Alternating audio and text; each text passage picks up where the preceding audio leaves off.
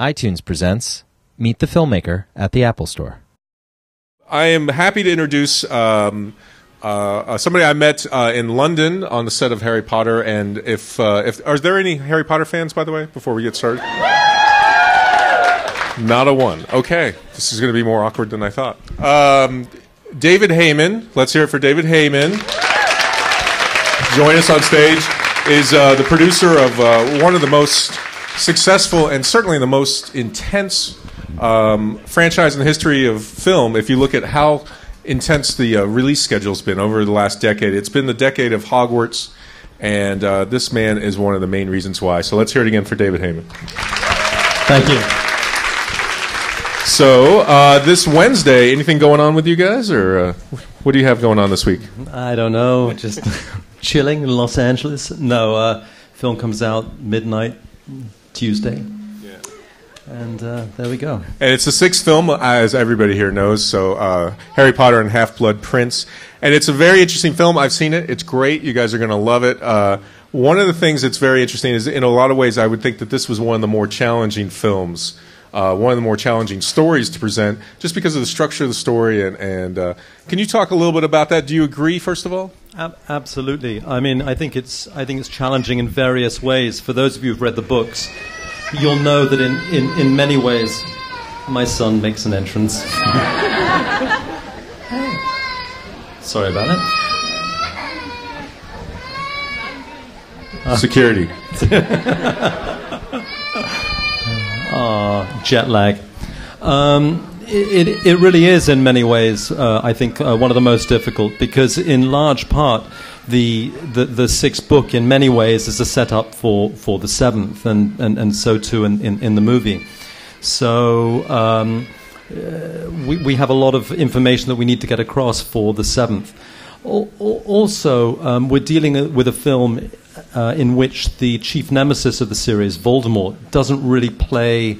He's not really actively in the present story. He's in the, the film because of the memories, in the book because of the memories, but he's not an active nemesis. We don't actually see him throughout the story, as I say, except in the memories, and that's challenging. Um, in the film, we've chosen to follow a multitude of stories. We follow Malfoy, who is in just like Harry, the chosen one, and we follow Harry's suspicion of, of Malfoy. We spend time with uh, Dumbledore, sort of uh, help, you know, sort of training Harry and teaching Harry, and in a way preparing him to take over the mantle uh, of protector, I suppose, of, of, of the wizard world in some ways. Um, and we spend quite a bit of time with teen romance and the various uh, awkwardness of, of, of um, Harry liking of, of Harry and uh, sorry of Ron and Hermione's relationship and their sort of struggle to, to, to admit to each other that they like one another, and um, Harry and Ginny begin to, to, to like each other, and that's much to much to Ron's dismay. So uh, there's a lot of that too. So there's a lot going on, but it's not like there's a very clean, a clear sort of narrative drive, and there's not like there's a very clear, you know, sort of nemesis in it, which is not not the way it's been within within the movies to date. Yeah, absolutely. You know, I was going to say also, by the way, we're going to take uh, questions at the end of this. Uh, so if anybody has any questions that they'd like to ask you, we'll get a chance, and we're going to bring people over here a little later and do that. Um, you know, uh, one of the things that uh, is, uh, it seems to me, if you look back over the last decade in show business, I think you could argue that the single greatest decision made, because of the risk involved, uh, could have gone any way, and, and the great success that followed, was the casting of your three stars. Uh, I mean, uh, what do you guys think? Have they done a pretty good job? The the three stars of the franchise, yes. And if you think back, uh, for us, just as on outside observers, what it was, must have been like to pick three little kids and try to extrapolate what they would be like over the next decade, how they would be able to handle the fame, how they would be able to handle the roles, how they would grow up. It's it's it's fascinating that you did so well. So congratulations, first of you. all, and then uh, tell us a little bit about it. Well, you don't really cast for seven films. Uh, uh, I, I don't think I had. A, I mean, I, I can tell you, I didn't have a clue that I'd be making seven films. That I'd be in 2000. That I'd be sitting here talking to you about the sixth film. So what you're trying to do at the, uh, when you when you begin the process is cast the person to the, to play Harry, the people to play Harry, Ron, and Hermione in Harry Potter and the Philosopher's Stone, as we call it in England, and also Harry Potter and the Chamber of Secrets. But beyond that, I had no idea. So when um, finding Ron and Hermione was a lot easier than finding Harry, funnily enough, um, though we held off making a decision on Ron and Hermione until we'd cast our Harry because they really have to work together as a threesome. Um, uh, finding Harry was a real, real challenge. I began that process before we had a director in October or November of 1999. And come July, we still hadn't found our Harry, which was a pretty scary thing given that the films were called Harry Potter and the. and the. Um, so I was a bit concerned about that. And uh, what happened was I went to the theatre and I was sitting in the audience with Steve Kloves, who writes, who's written five of the six films, and who will have written seven of the eight by the time we're done. And um, we went, we were sitting in the theatre, and sitting behind us was this boy with these big blue, I'm afraid not green, but big blue eyes, and um, it was Dan Radcliffe. And you know, it was really just by chance. That's pretty extraordinary. And the lightning tattoo. I can't believe that the kid sitting he there. came with that little, you know, It's unbelievable. It really is unbelievable, isn't it? Uh, uh, you know, the cast of, of people that have come through the uh, the fantastic actors. It's a, it's a it's a who's who, the elite of British and Irish acting. Uh, It's been amazing, Yeah. actually. Yeah, I mean, You know- it's uh, a lot of it. Obviously, Jo has written these fantastic characters, and I think for a lot of these actors, people like Gary Oldman and um, you know several others, it's an opportunity to be in a film that their kids or grandchildren or nieces or nephews might actually go and see, because a lot of them. Most certainly, someone like a Gary Oldman had never, to this point, been in anything that that that um, that anybody under the age of around twenty could watch. Absolutely. Tell us a funny story. You were telling me a little bit about Michael Gambon before we came up. Uh, uh, give the folks an idea that I mean, he's not uh, not a sort of a professional clinical approach to acting. No, Michael Gambon is Dan, Dan, Dan Radcliffe referred to Michael Gambon. He was sitting next to him in a press conference on last week, and he said Michael Gambon is the most unprofessional actor he's ever worked with, and also the most most respected. And uh, Michael turned to him and said, "I take that as a compliment." It's interesting too to see the difference between the two Dumbledores. Oh, absolutely. I mean, it's uh, you know, I think that that that Michael has made the part very much his own. Richard Harris played the first played Dumbledore in the first two films, and really had the, both of them have a real twinkle in, in their eye. Uh, Michael paid homage to, to Richard by by by uh, imbu- by giving his character an Irish lilt, you know, sort of a little Irish twang. But other than that, I think he's very much made the part his own, and. Um, I think he's fantastic. Yeah, he seems to be made of sterner stuff. I think. Well, Richard, I think if he was playing in this part, would have is, made of. Trust me, he's made of stern stuff, um, uh, or was made of stern stuff. Um, but no, I think that's right. I think Michael, as as as the sixth, most certainly in the sixth film, which requires, as you know, you and I were talking before, that that Dumbledore really has to t- has taken the weight of the, the wizard world on his shoulders and has taken an awful lot of responsibility. He's always done so, but it's m- much more apparent in this film um, that you're aware that, that, that he is a very strong person. And, and, and yes, he has whimsy. Yes, he says some very funny and funny lines, but he's a really strong wizard, and you wouldn't want to mess with him in any way at all. Yeah, there's something flinty there for sure. What about uh, the the latest edition, uh, Bill Nighy? Tell us a little bit about uh, how he came into it, and, and he must have been somebody you had your eye on for a while. Yeah, Bill Nighy, he's going to play Scrimgeour. Um, Bill is someone who, you know, we've had opportunities to bring various actors in, and we've all been fortunate enough to get our first choice uh, almost all the time. And uh, um, so there hasn't been room for Bill yet. But David Yates has worked with Bill a few times, and um, you know he, he was in uh, State of Play, which was the TV series that they, that turned into a film uh, quite recently, and um, he was fantastic in that. And he's just one of the great British actors, and he felt perfect for for Scrimgeour.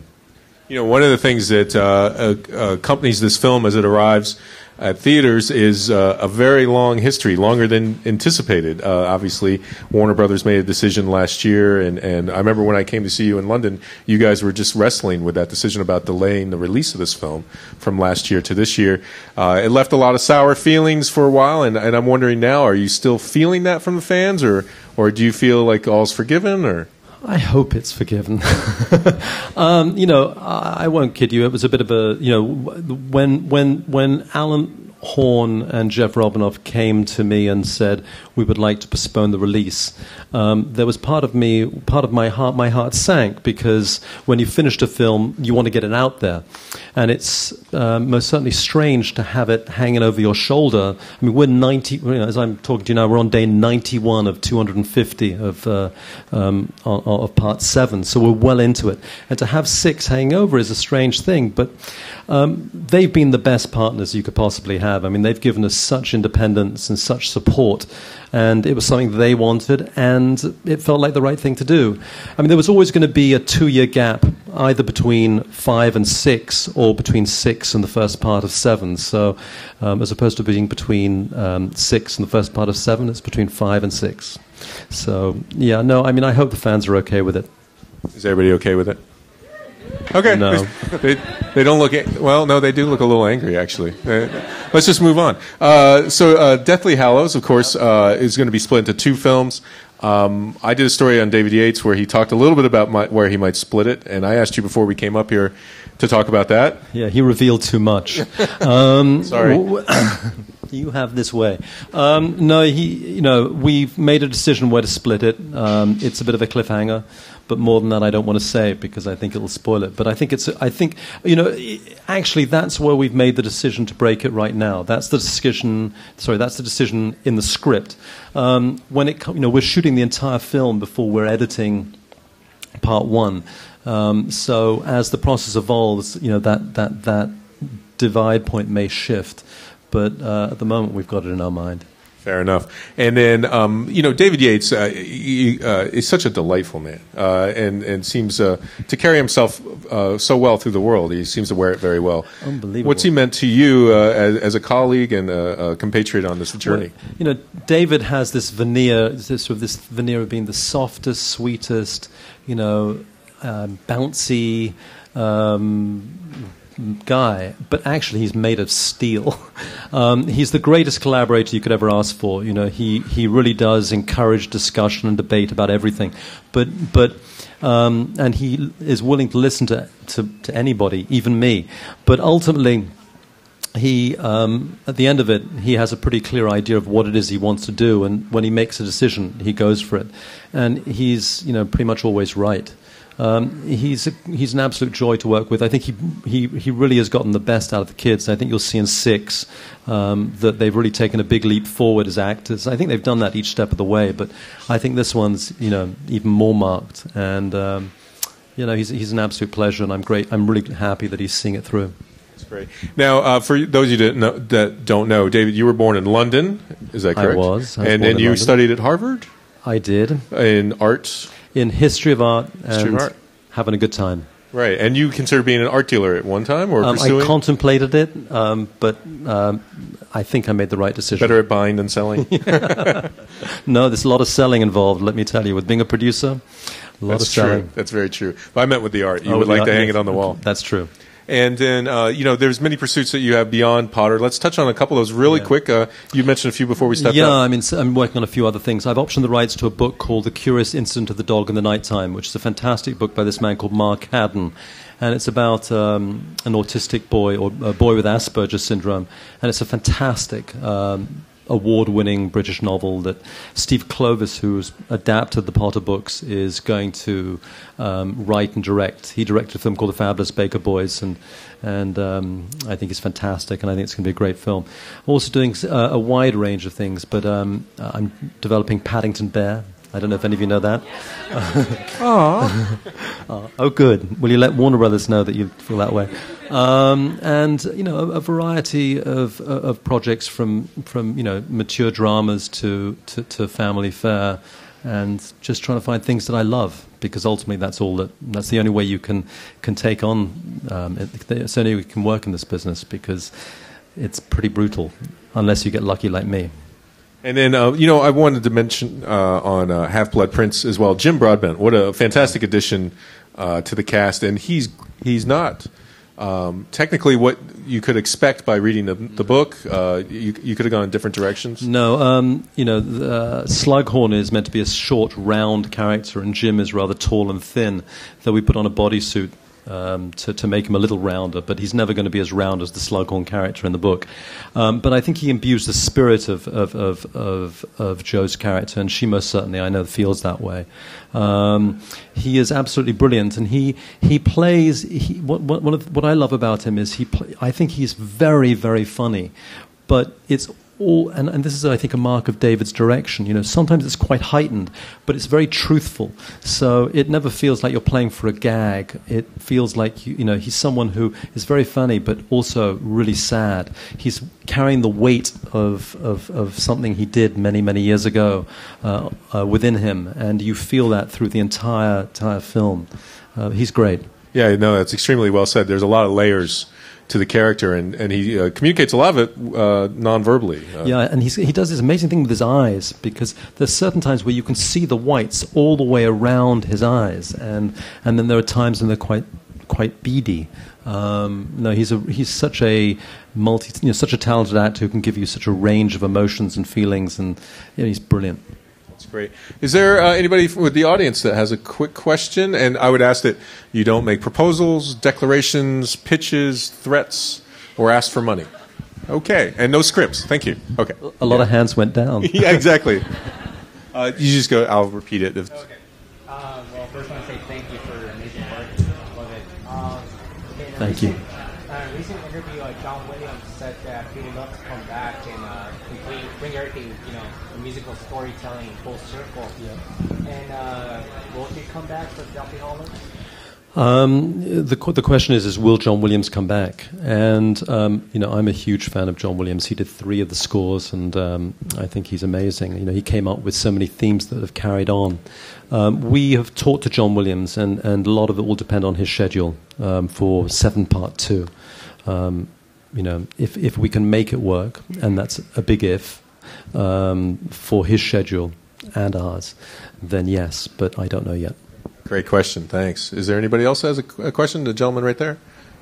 Yes, as I read uh, Harry Potter, he is an ageless character, a character that doesn't grow up. Now, with the cast uh, growing up every few years, is that putting more pressure on you to speed up production, or are you going to adjust the script to uh, account for the age difference? Um, the question was whether the fact that the kids are growing up so quickly is a is a problem. I mean, being very reductive. Um, you know, Jo's been very good to us because each book in the series is about a different year in Harry's life. So, in the first one, he was 11, and um, in the seventh, he's 17. So Dan Radcliffe is now 20, playing 17. And I think the audience is pretty forgiving of that because I think one of the pleasures has been watching him and all our cast grow up. And if John Travolta can get away with playing a high school teenager in Grease, I think Dan Radcliffe can. Well, there you, I don't think he got away with it actually, but that, that's just me. Way back there. Hey, how you doing?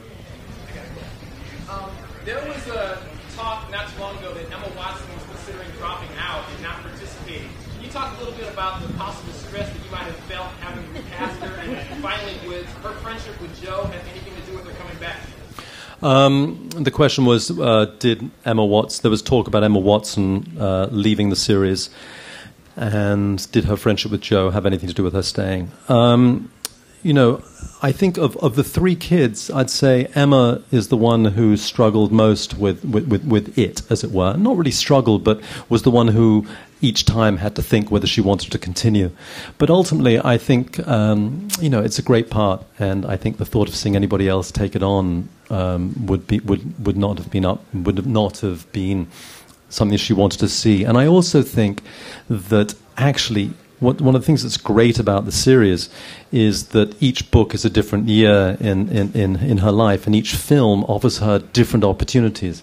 And I think one of the things you'll see in Six, for example, is I think she, you know she's really funny, um, as well as, and again I think you'll see it in the movie. I think she, there's so much more depth to her pain, as it were. You know, that the pain that she feels about Ron and his inability to she think love her, or does he love her, doesn't he love her, and the awkwardness of that. And she's amazing in this film to me. It's a whole leap forward, and I think she's aware of that, and I think she she loves it, you know. Um, but she's also someone who has a life beyond Potter. She's a fiercely intelligent young lady. Um, you know, she got the highest grade in Britain in her A level, which is the equivalent of her SAT, I suppose, or her achievement. She got the highest grade in the country in English. Um, so she's a fierce mind, and she thought through it. Um, in every which way. And she, it wasn't Jo, it wasn't her friendship with Jo, it was Emma making that decision on her own that this is something she actually loved. I think what's funny is I think at the beginning of the series, she was less comfortable with being like Hermione. She was always very smart, but when you're told when you're young you're really smart, sometimes that's like not cool. Um, but now she realizes actually she's more like Hermione than she'd imagined, and that's not such a bad thing at all. And she's embraced it and loves it, and I think she's thrilled to be seeing it through to an end. Um, no, you know, the thought of recasting, um, fortunately, we never got anywhere near that. And um, you know, as I sit here today, I can tell you that every single cast member is coming back.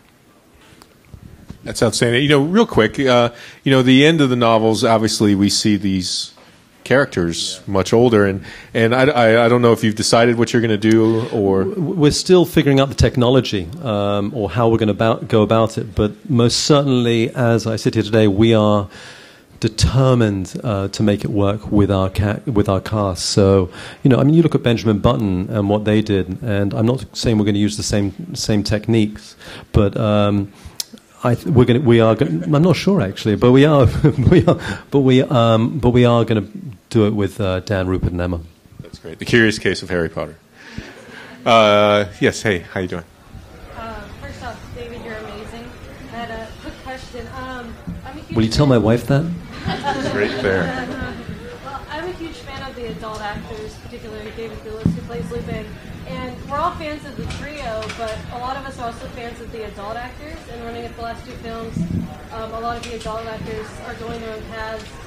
And was wondering if they're going to get more screen time as well as the trio, because um, a lot of fantastic British actors, like Alan Rickman and Gary Oldman, and everyone that you've mentioned, and we would like to see like lots of screen time for them as well as the trio. You know, it's pretty difficult. Um, to, the question was, are we going to see more time with the with the adult actors? Uh, in Seven Part One, not because um, the first part of, of, of Seven is them on the road. You know, they're they're running. Um, so we're going to spend a lot of time with the three of them. Um, in the second part, um, we'll see more of the adult actors. Uh, yes, but really, it's the story of the kids, and the adult actors are servicing's not right, but you know they really are. Uh, their role is in relation to uh, our central characters. So we will see more of them, but not as much as you might like. not at all. And uh, this was the first. Uh, Six was the first film where Jo was on the set quite a lot, right? Um, or more than before. No, not really. I mean, I think that that um, you know, Jo's finished the books, so she uh, she visited a couple of times. You know, she visited us um, on one. She visited us. I'm not sure if she was there on two, but she visited us on three. She doesn't. You know, she comes down once a film. She came down, I think, twice on six. Um, so, but she's not there regularly. She came to the uh, read through on, on six, which was great. And I remember sitting next to her, and she she makes notes. We, we always give her a draft of the screenplay, and then she discusses it. You know, gives us her notes.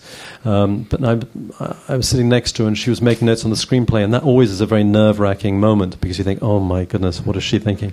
And um, she made a note next to this one speech of, of Dumbledore's, and, and we're walking out, and she turned to me and she said, "You know, Dumbledore's gay." And I had no idea until that moment in time. And it was just one line that Dumbledore was going to say, but never ended up saying. Something And? about there was, yes, I remember a girl once in Liverpool. That's not in the movie. I remember Ringo. That's what. It, hey.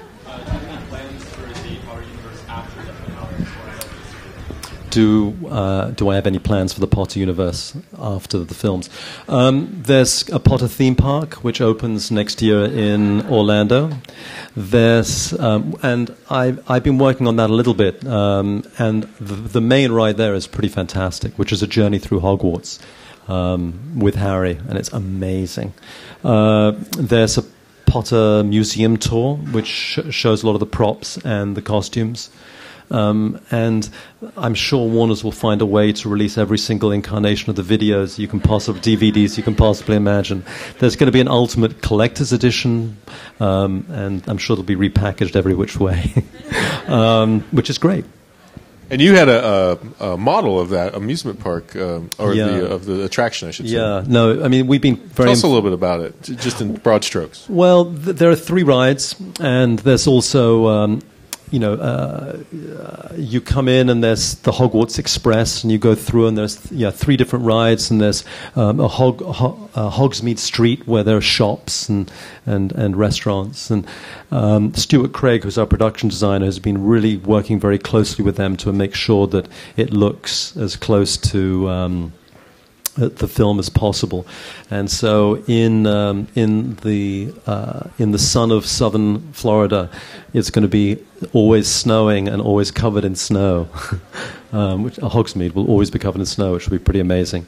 Uh, but the main ride, which is this journey through Hogwarts, where you sit on the chair on an arm going through it, is absolutely fantastic. I mean, I haven't actually sat on the arm, but I've seen uh, the film that they're making of it, and it's pretty cool.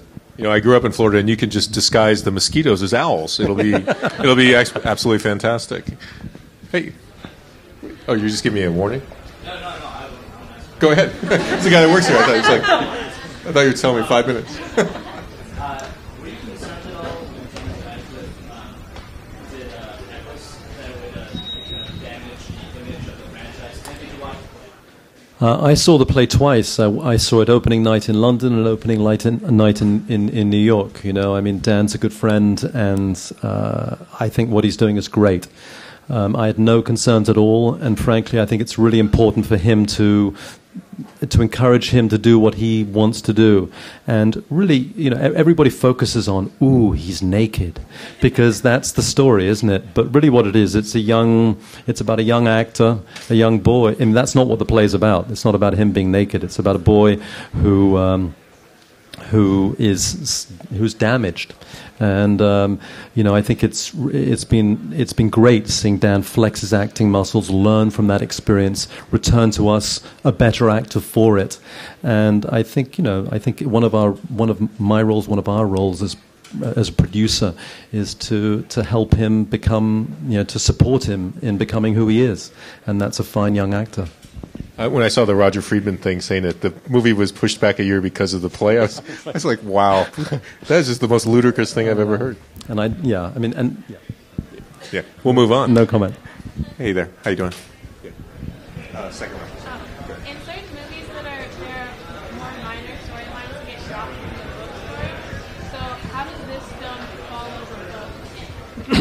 Uh, I, I believe you were asking in, in each of the fi- in each of the films, minor storylines are dropped, and how does that how is that done in six?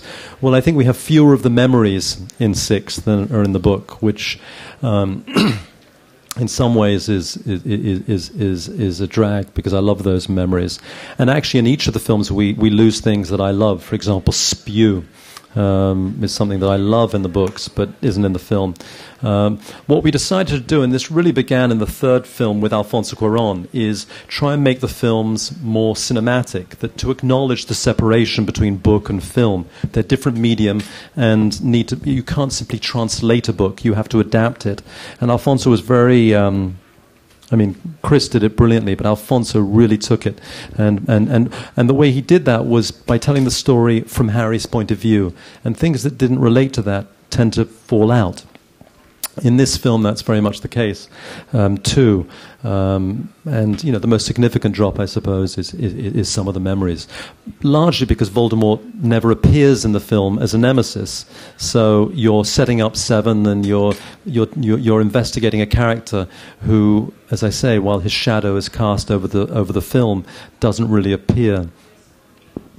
You know, it's interesting, and I won't give anything away, but there's a major difference uh, in the climactic scene uh, from the books. A major difference, I, but uh, I, I don't want to. But you know, I, will- I, without giving it away, w- one of the reasons why we made that decision, and this is going to sound, you know, now you're really confused, but is that it relied more on character. Oh I can see that for sure.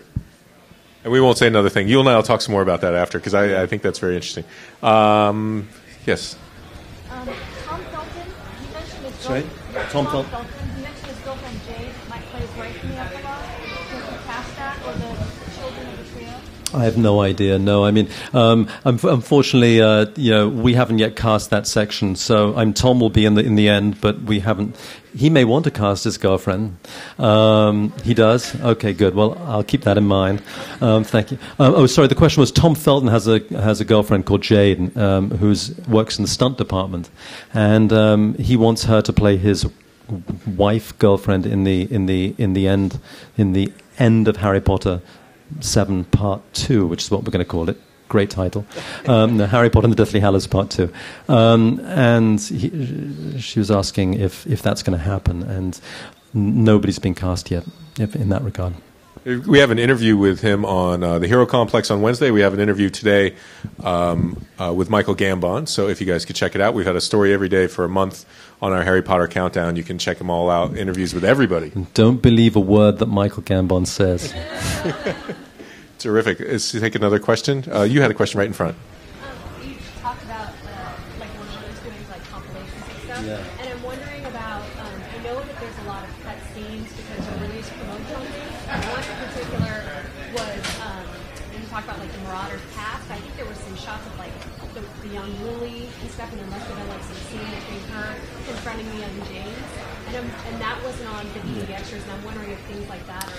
Yeah, I mean, I'm sure we'll come up with all sorts of things. One of the things that I do know will be on the uh, Ultimate Collector's Edition Part One. Um, will be the uh, of, of Part One of the of Harry Potter and the Sorcerer's Stone, as it's called here. Um, I think it's on that one. Um, will be the audition tapes for Harry, Ron, and Hermione, which will be pretty cool. I look, I, I looked at that the other day, and it was it was amazing because, uh, and I showed it to Rose, you know, to my wife, and and you know, you barely recognize Dan, Rupert, or Emma. I mean, particularly Dan. For me, it was it was, wow, who is this boy? Um, uh, I think I'm not sure that we're doing it in the fifth DVD, but I- we may have the audition tape audition between. Um, uh, we will have an audition with Luna uh, on one of them because Luna was uh, Evanna Lynch was what happened was we went through an intense casting period to find Luna Lovegood, and we had um, we or we ended up with two or three people, and we saw them. We felt you know they were good, but they'd be acting the part as opposed to being Luna. So we did a casting, um, an open call, and we expected a thousand people, and I think somewhere between twelve and fifteen thousand people showed up, and you know all sorts of people. Thirty-five-year-old men came to play Luna. I said I was sorry. Anyway, so um, we have um, Luna's, not the one from that casting, but the, her, her audition tape with Dan. And we have Jessie Cave, who plays, um, who's, in, who's in the new film, and who's uh, Lavender Brown. And she's fantastic. And her, her, her, her audition with Rupert, which was, uh, some of which was improvised and was fantastic. Oh, that's fantastic. And we have some video, I understand, uh, to show you guys. We're, they're going to set that up. We'll take a couple more questions, but you guys just let me know when that's ready, and we'll do that. Unless you guys don't want to see it. Anybody want to see it? Yeah, yeah, yeah. I know. I don't know why I do things like that either.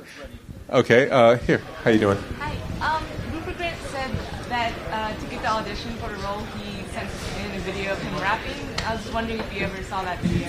Uh, she's saying that Ru- Rupert said that he sent in a, an audition tape of himself um, to get the part of, of Ron, and yes, he, I did, and you know he's amazing. Um, Rupert is a true original. I mean, he is he's really unique and eccentric. Um, and, and he's gone through a really interesting journey because on the first film, he was the most talkative. Um, Dan was quite shy. Well, when they got the part, there was a, a press conference. Dan was almost in, sho- in, in shock, looking at all the press. Rupert was talking. He was asked how much he got. He's getting paid, and this kid who was ten years old said, "I don't know how much I'm getting paid in, in, in Muggle money, but I, I, I could tell you in Knuts and galleons." And you know that was that was pretty good for a ten year old or eleven year old. Um, but he's a true eccentric. He he owns. Um, what's he done with his money? He's um, he, he he he plays the didgeridoo. He's bought an ice cream truck, and he's bought a hovercraft. Um, and he's really an original, and he is one of the. He is completely unchanged. He comes from a large family like the Grints, like sorry, like, like the Weasleys, and uh, lots of brothers and sisters, and he is completely unchanged and is very funny and really sweet. That's fantastic. Well, I think we're going to step off for a second and watch this video, and then we're going to come back.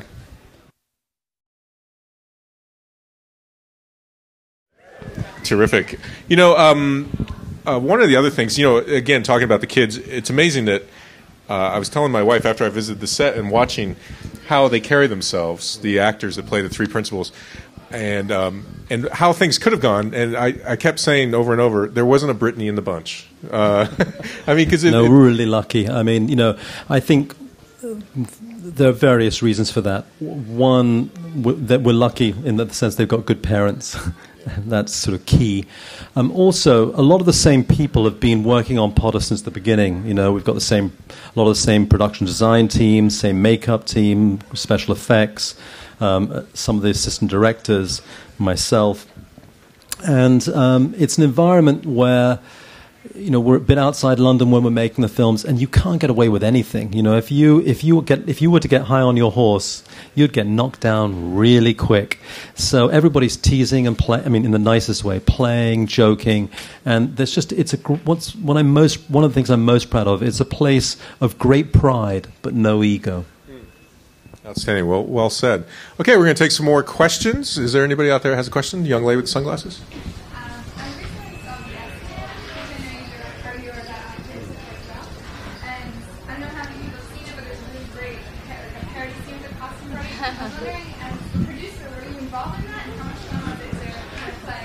I was involved in that. Um, they most certainly asked me if it was okay.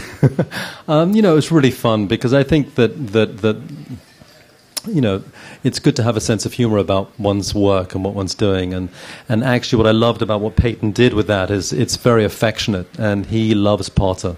And I think that the, that scene reflects that. You know, there are Potter fans, obsessives, and, uh, and yeah, it's a very affectionate look at, at the work. So I really enjoyed it in the film, and um, yeah, I think Jo would too. I'm not sure she's seen it, but I think she would. It's interesting to see how the the Potter films have affected Hollywood, and I mean, we see, and certainly how it's affected the bookshelf of the world. I mean, there's all these series that slightly resemble or blatantly resemble Yeah. what Jay has done. Um, uh, tell me a little bit, Percy Jackson. That's kind of interesting, and, and Chris Columbus is going to be directing that. Uh, do you do you have a sense of of that from a distance? What uh, anything about it at all? No. Yeah, Have you- it's just interesting to see how uh, all the uh, the this sort I of mean, river. What, what I think flows. is fan- I mean, listen. One of the things that Jo did that is fantastic is, is I think she gave, uh, you know, it, it's she's made children's fiction or family fiction. Um, she's broadened its scope or made it seem like a viable business opportunity, which means it gets more shelf space. Um, you know, and, and, and I think that's that's fantastic. Um, you know, she's encouraged readership. Um, I mean, you know, I know when I was growing up, there weren't too many kids reading 700-page tomes. Um, it's it's brilliant, and, and, and, and I think you know the New York Times now has a children's list, um, which is great. I think yeah, it's fantastic. Yeah, her legacy goes beyond the books. Yeah, outstanding. Okay, we'll take some more questions. Uh, gentleman right there, how you doing? Hi, uh, could you talk about um, how you discovered the Harry Potter series and what it was like obtaining film rights? Sure. I was very lucky. I was in the right place at the right time. I lived in LA, then moved to New York, and then moved back to London. When I moved back, um, I decided to uh, make books uh, a, f- a f- a foundation of my business. I love to read. And uh, I, th- in terms of development to movies, actually, book have, books have some of the most, have the highest ratio. Um, but basically, I love to read. Uh, I had an office in London, and um, there was an article in a literary, um, in, a, in, a, in a book trade publication about Harry Potter. It hadn't yet been published, and, and someone who worked in my office got it in. And I have three shelves in my office priority, medium priority, and low priority. And this book went firmly on the bottom shelf. This was early 97. And um, my secretary at the time was fed up with reading all the rubbish, and the one thing the literary pu- trade publication had said was that it's meant to be well written. And so she took it home, and then every so we take home things on the weekend, and then on Monday discuss them.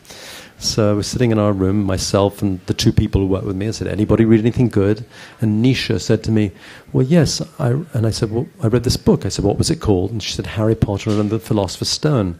And I said, "Rubbish title. What is it? What, what's it about?"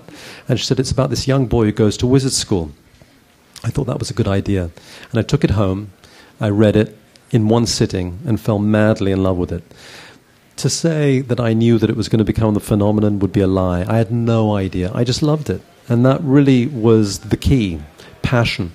Um, I sent it to Warner Brothers. I had a first look deal, which meant that you know they had to see everything first. They were paying for my office, and uh, I sent it to a friend of mine there, Lionel Wigram. Lionel, like me, was British. He'd been to a school like me, not unlike Hogwarts, but without the magic. Um, and, uh, you know, so I sent it to him, he liked it. And then it took a few weeks, sort of working its way slowly up the chain. And ultimately, I think what, what was the clinching factor was the fact that Heyman was in London. We'd better give him, you know, we paid for his office, We'd better show good faith. I don't think they had a clue because, uh, you know, um, a couple of years later, uh, Lionel, there was a meeting about books at the studio, and when they were discussing, you know, what was the what what, what they had, what were the bestsellers, and I you know I heard I heard, and I don't know if this is true. Someone said, well, we have this bestseller in London, uh, by bestseller, they said, what's it called? Harry Potter. Where's it a bestseller in London, in England? Huh. Okay. And they moved on to the next. I mean, no, but I didn't know. You know, I really didn't know. I just loved it. Um, but thank goodness it, it went on to become a really huge hit and here I am. Um, I, the agency was an agency called Christopher Little Agency. How Jo, it, great story, but not great story, but amazing thing is, Jo was this unknown author. She sent her books out to uh, 15, I don't know how many, but she chose Christopher, she chose Christopher Little because she liked the sound of his name. And that's how this man has become one of the most successful agents in Britain in the world, was because she liked the sound of his name.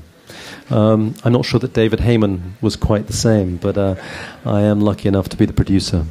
That's fantastic. And now, you know, with the passion that you have for it and, and uh, the decisions you've made throughout, uh, it must hurt you a little bit when you hear people say that you guys are breaking the last book up into two movies purely for money. Because I've heard people say that, uh, especially after the year long delay. Some sure. people, their next logical thought is that this is a money decision. Listen, there's no question that if, if it was if Warner stood to make less money by breaking it into two, they wouldn't have allowed it.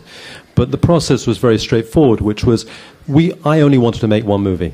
It was as simple as that. Make one movie. Steve Kloves, let's make one film. There was no discussion of two. And then two was mooted, and we said no. And then Steve began to work on it, and it became so apparent that there was no way that this could be a two and a half hour movie, a five hour movie, maybe, a four hour, four and a half hour movie, maybe. But given our rule of telling the story from Harry's point of view, um, and given the narrative of this seventh book, there was almost nothing that you could leave out and make the story whole. So, um, you know, it, it was very clear that two films was the way to go. And actually, the other day, uh, working on the adaptation, Steve called me and said, You know what? Three? but there will be only two. Are you serious? Yeah, no, I mean, th- there's so much material I in thought this you were book. joking. No, I wasn't. I mean, there's so much material in, this, in, in, in, in these books, uh, in this book, um, that there's probably enough for two and a quarter. Um, Harry uh, Potter in the Middle Age Crisis, man. Come on, I don't know. no, but two is the right length, the right, right, right number, and um, I'm really, you know, it's, it, it's, it's, it's fun because we're right in the midst of it, um, but it feels, it feels great. That's terrific. Um, any other questions, gentleman in the hat? How, how, how far apart do you plan to release the two parts? Um, a, a, date hasn't yet been set, but I imagine it'll be f- November-ish, uh, 2010, and summer, sometime early, mid, don't know yet, 2011. Was there a reluctance to put it back in uh, November since uh, the thinking this time was that a summer film that young people would go see a movie more often? Maybe repeat viewings Uh, You know, it's summer? so funny. You know, it, it- it's like each Is when we true? first went to the summer, we were like, "Oh my god, that's a terrible idea because it's always worked in November." Then it goes to summer and it works, and you go, "Oh my goodness, November, what a terrible idea!" Because so uh, that happens all the time. You know, I remember when a while ago, Lethal Weapon, I think, came out in February. Everybody said that was a terrible date for a movie to come out. I think it was February, and I think uh, there are always these these new dates that are created that people go, "Oh, it's bad," and then it becomes the new date to release. So no, I think for us it's worked, and and both summer and fall, and that's the way it's going to be. or like 300 in March. Yeah. Okay, great. We're getting great questions, guys. Thanks everybody again. So uh, let's keep going. Is anybody else uh, back there? Hey, Given that the fan base is now in like, uh, from the beginning is now in their 16 to like 20, even up to 30, and the sixth book is kind of one of the darkest in the series, what was the decision to move back uh, to regress from PG-13 to PG? Well, I, sorry, I don't mean to speak ill of the MPAA because I think they have a great responsibility, um, but I haven't got a clue why it's a PG. I mean, it's one of those that I've eh, that to me the, the, it, there was no decision made to make it a PG or a PG-13. PG just happened to be what we got. Um, the only decision would be not to make it an R because that would lose too much of our key fan base. Uh, you know, the audience for the film seems to be expanding. I'd say that if I'm, you know, I'd say that we may be losing the five, six, sevens that, that, that were with us at the beginning, um, but we seem to be gaining on the up, uh, on the up, on the upward swing. Um, keen, teen, eight, nine, ten, and, and up. You know, so no sign of abating. In fact, uh, increasing. Um, but there was no conscious decision to make the film PG or PG-13. That's just what the MPA decided. I mean, what do you think, having seen the film? well, I think Alan Horn sent a big bag of cash uh, to get the PG because I mean I don't know how Dark Knight got didn't get an R. Uh, I, I mean, I watched that film. I was like, really? That's PG-13. So Alan Horn being the Warner Brothers guy. Um, the Warner Brothers guy is that that's his the job Warner Brothers title. guy. That's the his Warner Brothers guy. job Actually, title. he of all people has been the greatest supporter. I have to say. Yeah. Well, I, I can say anything I want though. I just be. I, He's the Warner Brothers guy. hey there. Um,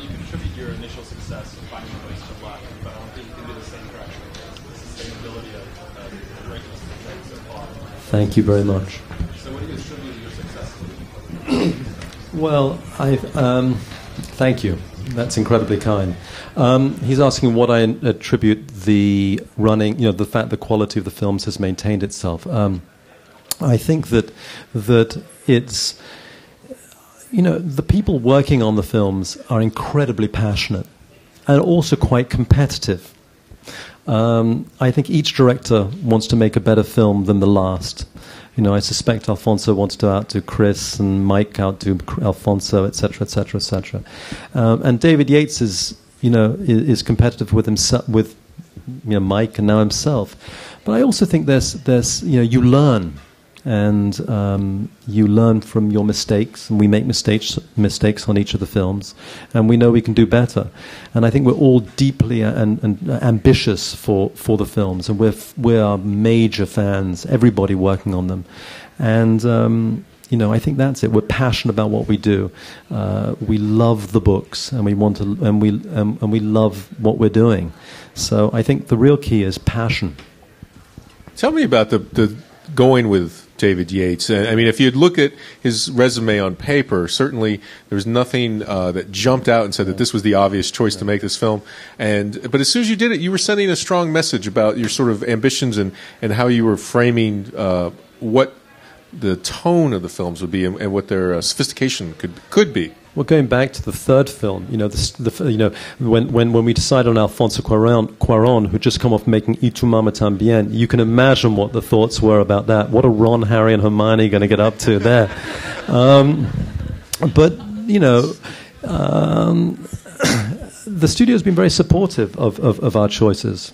Um, and I think that, you know, with Alfonso, why we went with Alfonso was because Y tu mama was about the, the, the last moments of being a teenager. And Harry Potter and the Prisoner of Azkaban was about the first moments of being a teenager. And I think that he understood the nuances of teenage relationships in a very real way. With David Yates, with the fifth film, to me that was um, a film that was very political with a small p. The world was becoming more political, the context, um, world on the verge of war. And he had just made State of Play, in which was similarly um, involved politics, and he did it in the most entertaining of ways. And Harry Potter is an entertainment, um, but we wanted someone who would handle that in a really interesting and real way. Also, David's a fantastic um, director of actors, and as we move the series towards its conclusion, it, we, I wanted someone who was um, very who understood the emotional truth and uh, who understand the truth and so the, the emo- was able to capture the the emotional heart of the stories. That's interesting. And uh, is there any more questions?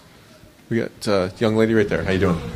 Hi. Um, so I just wanted to say that I think you did a like tremendous job with the movie. Thank you. I had like a marathon of like uh, Ebert and Roeper talking about all of them and just talking about how like good or bad and stuff. Random comment, but um. Keep it on. Thank you. First of all, what's your favorite book out of the series, and what was your favorite movie to work on, and why? That's a good question. What was my favorite book and what was my favorite movie um, to work on?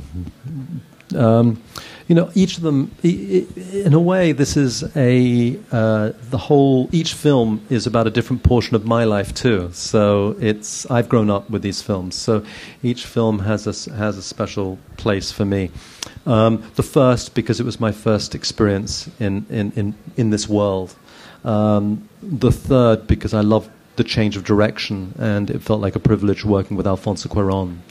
The fourth because it was the first British director and I loved the theatricality that Mike brought to it.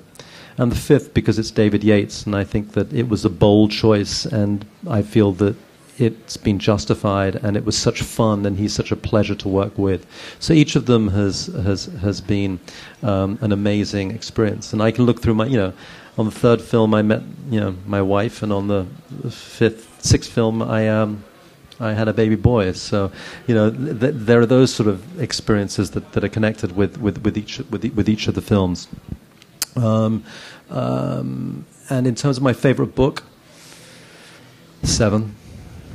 I love the seventh book, Deathly Hallows. I love the six. In fact, I like si- I love six for some of the things that we've left out, um, um, and I love the third.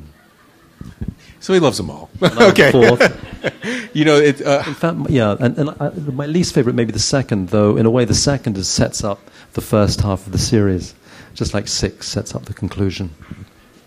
How um, did you get a lot of confidence from having the uh, the steadiness of all the people that are involved? Did that make it a lot um, less nerve wracking to change the director because you had the sort of consistency of this uh, this machinery in I think that's really true. I mean, I, you know, I, th- I think in, in many ways, I think that it enabled us to be bolder with our director choice. I mean, I think Mike Newell, I, I, I'm not sure whether he said this publicly, but he's most certainly said it to me that, you know, the first 60, 60 days of, of, of, of um, shooting, he almost didn't know what was going on because his head was so just looking at right what, what was right in front of him because there was so much that he had to deal with. Um, um, you know, and, and, and you know, Alfonso Cuarón had never worked in a visual effects movie, but there was that support system. David Yates had made one small film, and had been working in television, and yet he was here. He was given the reins of this mammoth um, um, project. But the fact is, we've got Stuart Craig, and who's our production designer, and Jany Temime, our costume designer. The visual effects team have been with us since the third or second film, even. Um, so there's a lot of the same team, and, and you're, you're right, it gives us the support and the confidence um, to, to take risks. And I think that, again, is, is, is you asked before about the standard holding up, and thanks again for saying it, but I think it, it is in part because we, there is the support to take risks. And frankly, I would rather fail on a grand scale than toe the middle line. And I really think that every director has wanted to push the envelope a little bit. That's great. Well, I don't think this film is going to fail. Uh, the uh, the Rotten Tomatoes rating uh, is at, hovering above ninety five percent, and uh, hope it lasts. and the box office estimates. What did we hear about that? You don't want to say, do you? Yeah, of course you don't. Uh, but it does look like it's going to be a very very successful film. And uh, is there any other questions? Anybody else? Uh, Yeah. How you doing? Um, you've spoken several times now about how this team has been consistent over the years. So can you speak a little bit about the atmosphere on set right now with this sort of drawing to a close? Is it bittersweet? Yeah, uh, the atmosphere on it's a very you've been on set. It's pretty easygoing. I mean, considering how what a big um, project it is, it's really very relaxed on it. And part of that is, is we live in a bit of a vacuum. You know, people say, well, you know, do you listen to the fa- you know, how do you listen to the fans? What do you do? In a way, we we we, we are fans, so we just go about making the best films we can. So uh, almost oblivious to, to, to everything that's going on outside of Leavesden. And so the atmosphere there is really relaxed, really fun. And in terms of us moving towards the conclusion, I think we're all aware that the that there is that the end is nigh, and it's with mixed feelings that we approach it. I think that um, you know you become a family, and, and, and when you make a film, uh, but normally shooting a film is anywhere from you know, I've made a film that shot in 19 days to 100 days is a pretty big film. Um, we've been together for, by the time it's over, filming for, you know, nine years.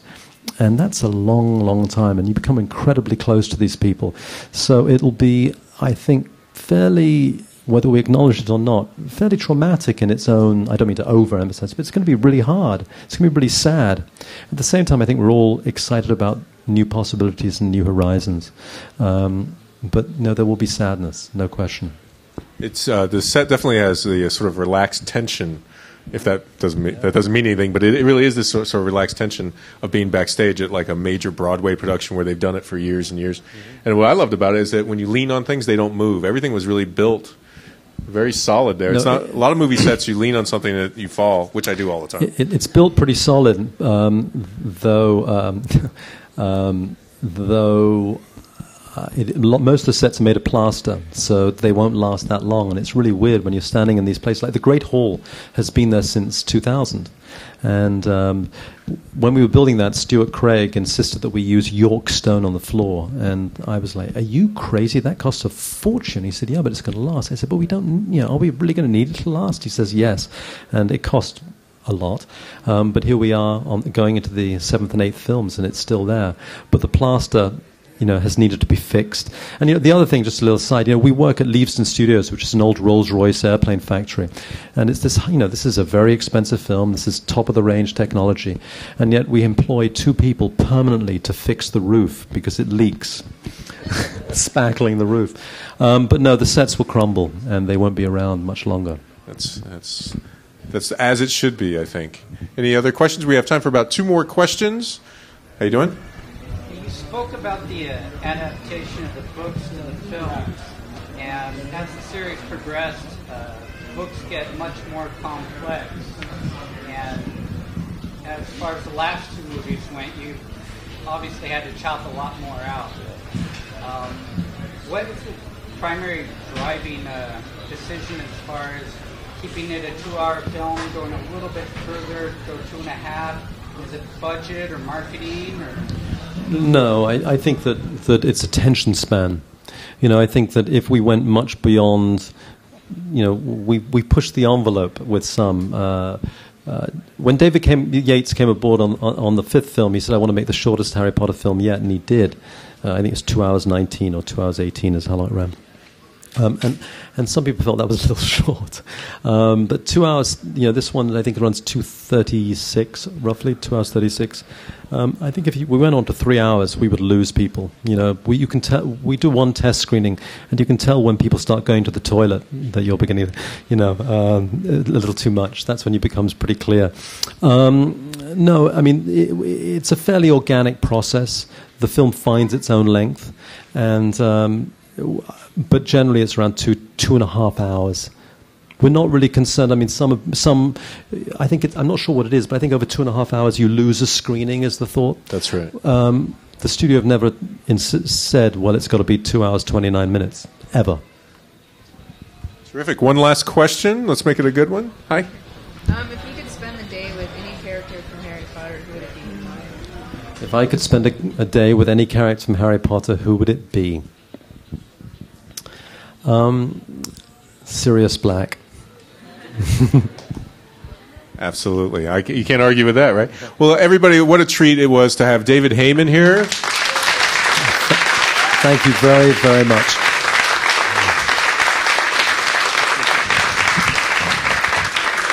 And please go and watch the film, which opens on Tuesday night at midnight and fully, yeah, July 15th, cinema near you. Thank you. Terrific. Thanks again, everybody.